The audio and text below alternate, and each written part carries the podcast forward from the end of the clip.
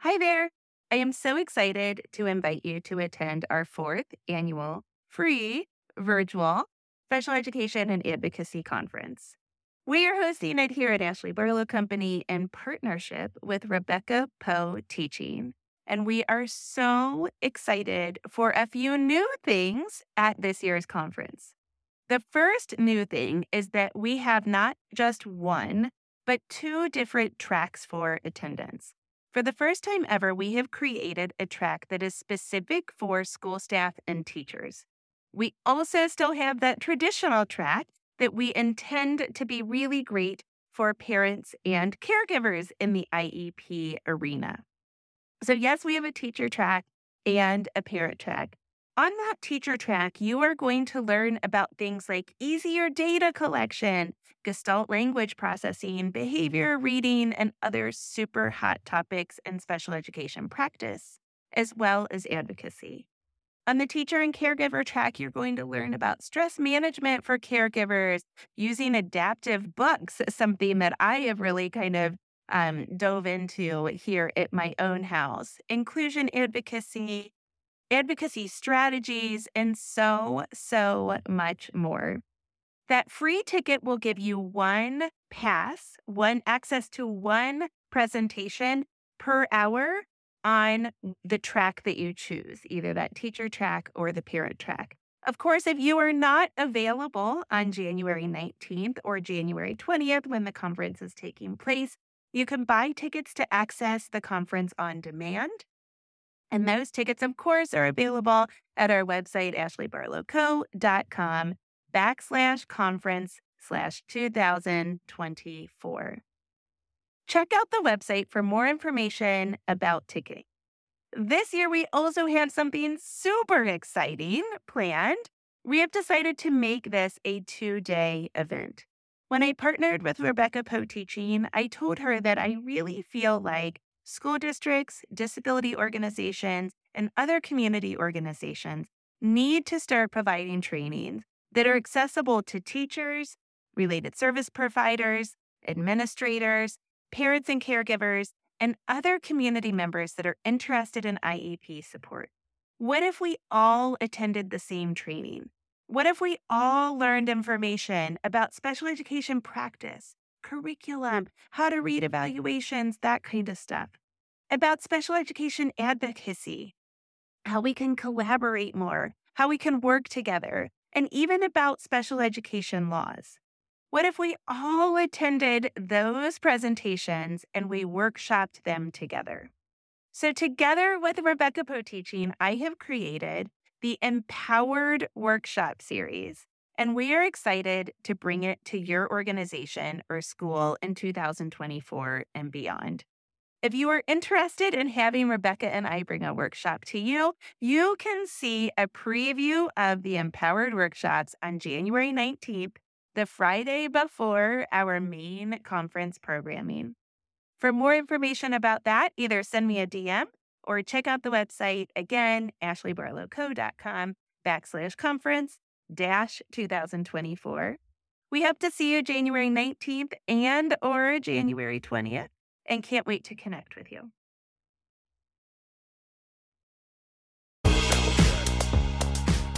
Hi, everyone. Welcome to the Ashley Barlow Company podcast. I'm Ashley Barlow, your host.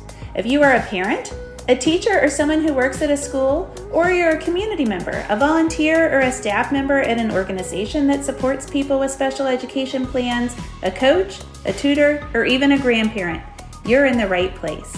Sit back with an ice cold glass of lemonade, put on your walking shoes and grab some headphones, roll down the windows and cruise. Ready, set, go. Educate, advocate, collaborate. You don't have time to do anything. I completely understand. I don't either. I had to come to Key West to write the next course that I'm building because there are so many distractions in the life of a parent of a child with a disability. You might be driving to tutoring. You might be scheduling the doctor's appointments. You might be running from grocery store to grocery store to get the yogurt that your child has to have every morning. I completely understand. I'm right there with you. That's why I've made my special education advocacy lab concise but thorough.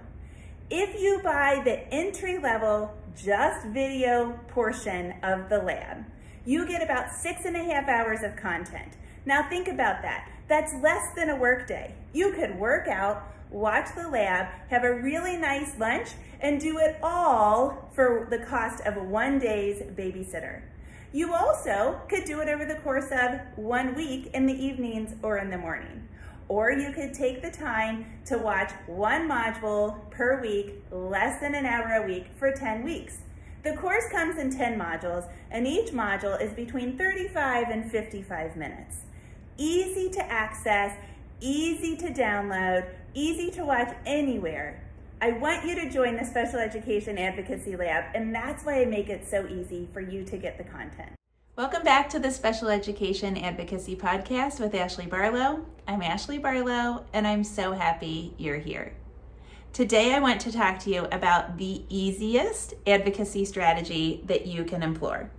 There is one thing that you can do that is super easy and maybe the most effective strategy I have in my toolkit. And I want to share it with you. I want you to know how this super easy strategy can work to your benefit time and time again. Are you ready for it? Here's the strategy go to school. It's that easy. Go to your child's school. Get involved in your child's education. Now, don't turn me off because when I say this to parents, they always say, How? I'm going to tell you how. I'm going to tell you why. And I'm going to give you lots of ideas about how to do this without being the PTO president. Because I like to say I have PTO, PTSD. I totally get it. We don't all want to be super involved with those organized organizations. You can still get to school, learn a lot about your child, and also teach the school a lot about you, your family, your interests, your skill sets without being the PTO president. So let's dive in and talk about going to school. I give a presentation to organizations and to groups when they ask me to come. And my number one presentation is something called 10 Traits of Effective Parents in Special Education. It's kind of like a 101 entry level. Here's how you could get started. Here's 10 ideas about how you could get started in advocating for your child a little bit better, a little bit more effectively in special education. And number one on that top 10 list is go to school. Get involved in your child's education. And I think it is very, very, very difficult to get involved enough without going to school. So, the concept behind this is that we trust the school. We trust what school is doing. We trust the strategies. We trust that they're giving you all of the minutes, but not too many of the minutes. We trust the school, but we don't trust blindly. And if you've been around here long enough, you've heard me talk about teamwork. Teamwork, teamwork, teamwork, teamwork. We talk about teamwork, we talk about communication. You, as the parent, are on the IEP team. And it is very difficult to be on a team without being in the setting where the teamwork is done. Sure, the teamwork is also done at home, and that's your main job as the parent. That's why Congress wanted parents to be so involved in special education. I'll give you that. But I also have to say that so much of education is done at school, and it's really, really, really important that you get to school so that you can kind of get your hands in that arena as well. So we trust the school, but we don't trust the school blindly. And really this this kind of recommendation is born out of a realization that parents need to have. And the realization is that parents have to inform themselves. We have no choice as parents but to be informed about special education. So we have to know the rules and the laws and the regulations and kind of best practice.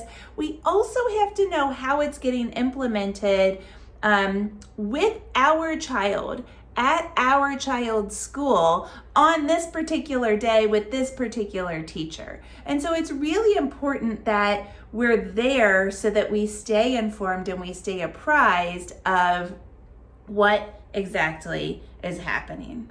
This is all part of being active in our children's education. And if we aren't active in our children's education, how can we really be active and effective on that IEP team?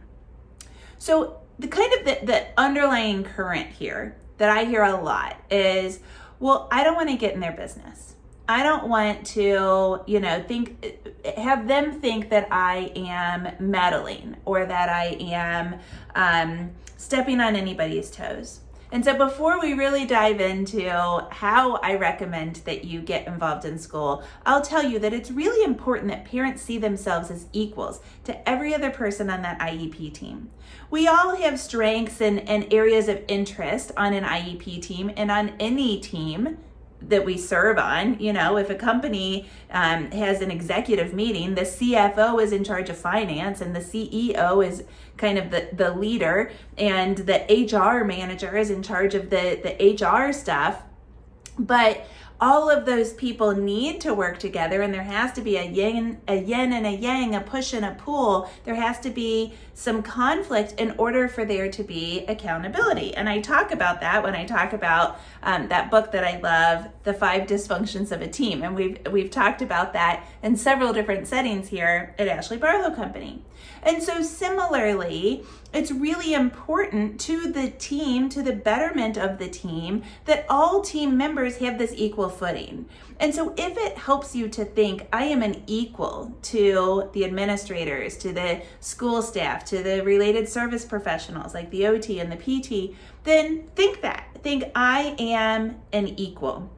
We all come with our own skill sets, but I've got every bit as much of a right to be here and to be involved and, and to know what's going on as they do. And in fact, this just makes me a more effective team member, which then ultimately serves my child the best. And as we remember, we are here for the kids. And so if we're serving the kids, then we're doing the right thing. So, why is it so important to get to school? I think you can learn so much by simply observing what's happening in school. There is so much to learn by just being there and kind of taking it all in.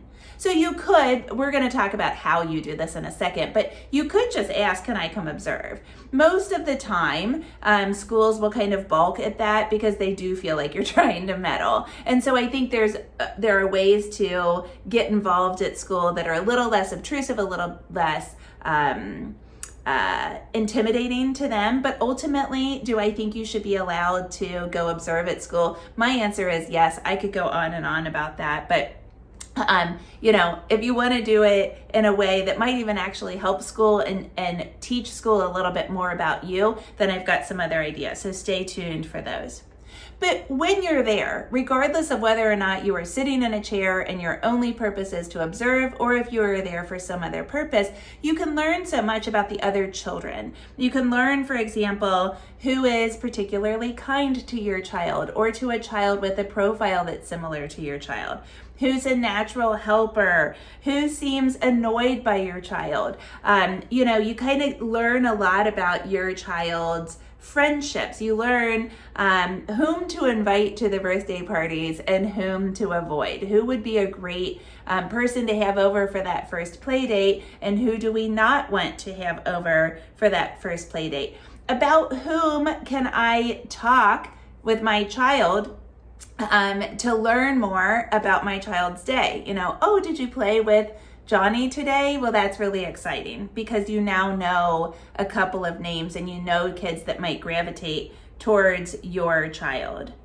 You learn a lot about the teacher and the teacher's strategies and, and, and kind of um, practices. So, is the teacher organized or disorganized? Um, is the teacher kind of tough Or is the teacher too lovey dovey or very lovey dovey? And that's the perfect um, uh, profile, perfect personality for your child. So you learn, you know, kind of what kind of teacher personality we're working on from a discipline standpoint, from an organization standpoint, from an anxiety standpoint. You know, there's so many different things that you can pick up on the teacher.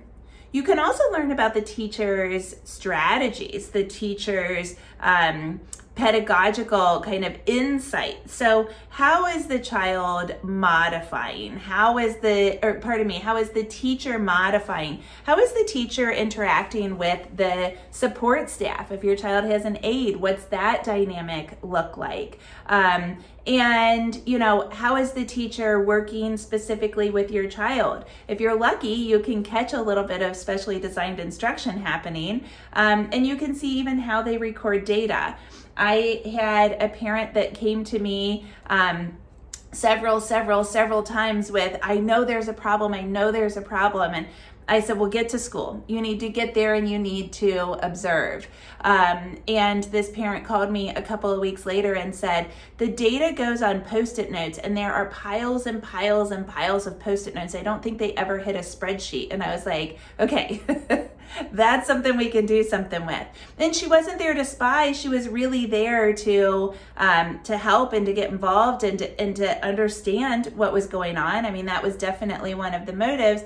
And in doing that, she realized that um, the data wasn't getting recorded in a way that was driving instruction, and that really helped her to then advocate for um, for change. And and there some really good change did happen we can learn about the teacher's assistants and how the teacher's assistants are modifying work or supporting children or you know uh, otherwise it, it might be the negative of that I remember one time I was working in the library. Our school used to offer an opportunity to work in the library once a month and um, Jack was just kind of, he was little, but he was just kind of like rubbing a little girl's hair, and the little girl did not seem annoyed at all. And the teacher's assistant, um, like kind of prompted him to stand up and he took a walk out one door around the other door and came back in and sat down. And i thought that that was um, a, a big consequence or a big strategy to use um, because he was actually really paying attention to the story. And so, what I suggested was could we give him some other kind of fidget so that he's not bothering somebody else and he's not intruding on somebody else's personal space, but so that he can continue to listen to the story because listening to the story was what he was supposed to be doing. He just needed something sensory um, soothing in order to do that. Um, you kind of learn the vibe of a classroom too. I have been in a lot of kindergarten and first grade classrooms um, where I have suggested to parents we cannot be in this classroom because it is too chaotic. You know, it's noisy during centers, it's noisy, um, it transitions, and that is not going to serve this particular child well. Um, I, I've been in classrooms that have been noisy and chaotic, and I've said, This is great because we've got a noisy, chaotic child that will that kind of thrives in this ability to to move when he needs to and and that kind of thing. So you learn about the vibe. And sometimes you get the vibe literally by walking through the room by by walking through the hall walking past the room you know? I always kind of check out the next grade level in the spring as i'm walking through the school and think hmm which teacher um, do I think would would work out great. I've never requested a teacher, but I would if I um, saw a vibe in a classroom that I thought, mm, that's not a great vibe. And then you also learn a lot about environment. So, um, one time I was at an IEP meeting and I happened to see the nurse's office. And um, later, there was an issue about a child going to the nurse's office. And since I knew where the nurse's office was, I asked where the classroom was. And it turns out that they were really, really close to one another, just kind of catty corner. And what we realized was that the child was going to the nurse's office because it was kind of like he could see it and it was a great place to escape. So he would come up with a headache or with something like that in order to um, to uh, get out of work, in order to escape um, some kind of task. And so we needed to start taking some data on when he was going to the nurse, what ailments he um, complained of, and that sort of thing, so that we could really get to the heart of it. But if I didn't know that the nurse's office was something he would see and be like, oh, almost like squirrel, I'm going to the nurse's office, then we would have approached that differently. So just being there taught me that he was at the nurse's, that he was close to the nurse's office. But we also learn about classroom routines in the environment. We learn about how a classroom is set up. You know, I don't know if I've ever said on a podcast before, but I walked into um, Jack's preschool classroom when I went to observe the first time, and they said, What do you think? And I said, Well, um, you're going to have to move your fish if you don't want it to die. That lady is too loud and she will drive him absolutely bonkers. And do you actually keep the scissors there? Um, I don't remember what the third one was, but I rattled off three things snap, snap, snap, and said, um, This is what I'm noticing in the environment right now. The fish lived. Um, the teacher did kind of quiet down. She was aware when she was bothering Jack because I advocated for him. And um, I don't remember what the third thing was, so I'm sure that it was just fine. So we also, not only do we learn about the environment, but we also, by being at school, have an opportunity to teach the school about us, to teach the school about ourselves as adults, as parents, as professionals, as um, skilled people, and about our child, about the way that we approach our child, and about kind of our vibe as humans. So, you know, how do we do that? One way that I do it is I am extremely positive when I am at the school. I try so hard to be very positive because that is how I want to um, behave in my advocacy style. I want to be very, very collaborative and I want to celebrate. I didn't like when we started out in special education that we spent so much time talking about Jack's deficits and Jack's needs. I wanted to really celebrate what Jack could do. And so when I get to school, particularly when he was young, he would show me something. You know, I would go to volunteer and he would bring me something. And boy, would I ever make an appropriately big deal about it. Oh my gosh, look at your J. I love that J, Jack. You are doing such a great job. I think maybe next time you can write an A. And I would be very, very positive so that they saw that at our house, we celebrate the accomplishments and we also expect continued progress. And so I really kind of modeled this celebratory thing. And I do that in emails too. I really had to model it during our preschool experience, which was not particularly positive in all ways. I also um, think you have an opportunity when you get to school to model what you know. And it might not just be what I know about special education, because you might say, Ashley, I know nothing about what should happen in a school. But you might know about um, something creative. You might know about something that's particular to your child. It might just be interpreting something that your child says if they have a speech delay. Um, but somehow, some way, you can use your strength in helping the school. So you can use your particular skill set to help the school. So whether or not it's teaching them about your child, your family, your interests, your yourself, your skills, all of that stuff happens kind of in the background. It happens ancillarily because you are at school. So it's not really even a motive. It's not really even something that you need to think about. It happens secondarily simply because you are there, you are at school, and if you're a little bit conscious of it, it's going to happen. So it doesn't have to be um, obnoxious.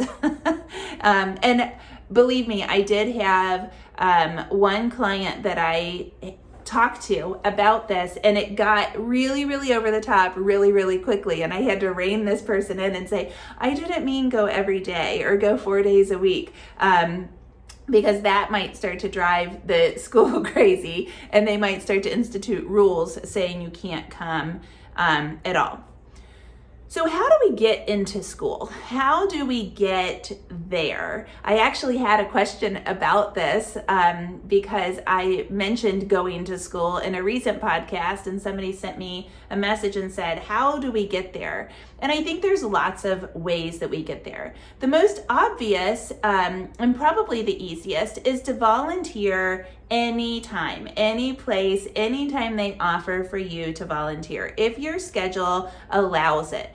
And listen, I work full time. I obviously have two jobs. Um, I have other children. I have uh, my own interests. I have to exercise and all of those things. So I totally, totally get it. It is not easy but it is so important that I do think you should prioritize it. So, this is something that I do, and I knock other things off of my to do list because I think it is that important. And I really encourage you to try it and see how it goes for you. So, how can you volunteer? Your PTO or PTA, of course, that's your Parent Teacher Association, might offer opportunities for you to volunteer. They probably do some kind of big school festival. You can work a booth there. They probably do um, some kind of like science fair or art fair or writing fair. There might be a wax museum or a science fair that you can um, work at. You can do the book fair. You can um, maybe go in and be a library volunteer or serve lunch. Oh my gosh, do you learn a lot serving lunch? My, I really, really, really do not like to serve lunch, and so my husband serves lunch, um, and he does it once a month, and he has learned so much about other parents because you stand there and you talk to other parents about the teachers because they request, you know, they come through the line or they have a special salad made or something. So he knows, you know, uh, uh, stuff about the teachers and most importantly about the kids. Serving lunch is huge. So maybe you're serving lunch, maybe you're working at a festival, um, something that the PTO oftentimes has an opportunity for you to volunteer. Sometimes teachers will ask if you want to come work at centers, if you want to come to their um, to the classroom to to help out. And so particularly in lower grades they might offer for you to go in and, and work in the centers to run a center um, and you know to, to work with children or to even tutor children. When i was in college i really wanted to work with kids and i didn't have the opportunity to do it otherwise. And so i um, just reached out to the local school district and said can i come in and tutor and of course they said yes um, and so you might reach out to the school and say, I don't know if there's an upper grade or, um, you know, whatever, but I'm really good at math and I would love the opportunity to come in and tutor and share my skill set. And you learn stuff about that just by being inside the school. And there's a program that a lot of schools do called Junior Achievement, where they are looking for, um, I think normally they're looking for professionals, but um, I don't think you have to be active in the professional world to do JA. But basically, what you do in JA is you go in and it's a prescribed. Um, uh, curriculum and you simply teach the lesson that's in the curriculum. It's really easy and it's really fun. There is normally an opportunity to go on field trips, to observe or to chaperone on field trips. And that is a really, really fun way to get to know the kids and also to show your leadership style and your personality to the other people on your IEP team. Believe me, they're looking at you the same way that you are looking at them. And then, of course, there's clubs. You know, there might be a school sponsored basketball league or Cub Scouts or something like that. And so, if you can sponsor or you can coach and you've got the time to do it, that might be something that you can do after hours. Um, that is a really, really fun opportunity. My husband and I used to coach basketball together, and I never played basketball, um, but I have energy and I know basketball. Um, and let's face it, when it's kindergarten boys, you need somebody that understands um, behavior. and so I was kind of the, um, the the child corraller, and my husband was the technique teacher, and we were a pretty good team doing that. Now, as I told you, I have PTO, PTSD, and there's a long history with that, um, but um, that I'll spare you. But I totally get it if you don't want to go to school. I totally get it if you can't go to school. Your school might have safety reasons or other reasons why parents are not allowed there. And so, what do you do? Well, I'll tell you what I did. I reached out to my special education teacher, to my child's resource teacher, intervention specialist, whatever you call them at your school. And I said, I just realized that the PTO doesn't have a room mom for special education, and I want to be your room mom. so, if you would like for me to cut out laminating, to make you crafts, to come up and help you change your bulletin boards, to um, do celebratory things for you, if you need for me to run to Target to buy you something, tell me. I love to do that kind of stuff. I personally, Ashley, am a crafty person. I like doing that kind of stuff. My mom was a teacher, and I honestly kind of miss cutting out laminating, as ridiculous as that sounds. Um, and and you know it's funny when you're a teacher you don't like it because it's part of your job but when you do it for somebody else it is fun um, and so you know, I reached out to Jack's teacher and said, How can I help? And I offered a couple of suggestions. Here's my skill set. And I do help. She doesn't ask me far often enough, but I do help her with that. And then when I exchange stuff with her, at least I can write her a little bit of a note, and there's a little bit of our personality, a little bit of our family coming in, and she gets to see a little bit more of us. By now, she knows us because we've been with her since kindergarten. But, um, you know, it doesn't hurt to continue to try and to continue to support other people in school and to really fulfill your part of the teamwork. So, how often do you have to do this? Like I said, I had one parent that I had to be like, whoa, rein it back a little bit. I think as much as possible within reason. So, if you're in school one day a week, that is a lot. But if you're in school, um, you know, one day a week, and it's because you are very active in the PTO and because you're always doing something um, functional and helpful, then that is amazing. And you're really learning a lot about the school by doing it. Um, so, I think, you know, kind of the concept of there is something too much really comes down to what are you doing when you're in the school. But I also don't think that there's ever um, too little. You know, the only too little is probably nothing. So, like I said, my husband works in the cafeteria once a month, and he learns so much by being in the cafeteria. Just going to school, maybe even quarterly, you know, once per quarter or once per trimester, could really, really teach you a ton. And so, what if I can't? You know, what if it just does not work out? You can probably learn a lot by talking to people that are able to get to school or people that are connected. Get some kind of eyes and ears in the school. Make friends, go out and seek somebody that knows about the school so that you can ask questions, so that you can learn about the vibe of the school and the vibe of the people just by um, simple conversation. So maybe that is the administrative staff. Um, the school secretary, that's the first lesson you learn in education is the school secretary and the custodian. They know everything about the inner workings of that school. But maybe it's your child's aide, maybe it's a bus monitor, maybe it's a teacher. Um, see how you can develop relationships so that there's somebody that um, you can talk to, not as a spy, but somebody that you can talk to very honestly about kind of the vibe of the school. You know, you might be saying, well, um, gosh, which um, third grade teacher would be a great fit for my child? Second grade didn't go so well, or something like that.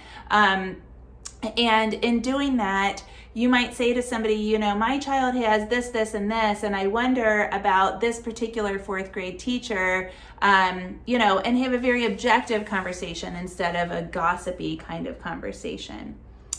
Sometimes there's an opportunity to send other people to school. So you might be able to send your babysitter, a grandparent, one of your siblings, something like that.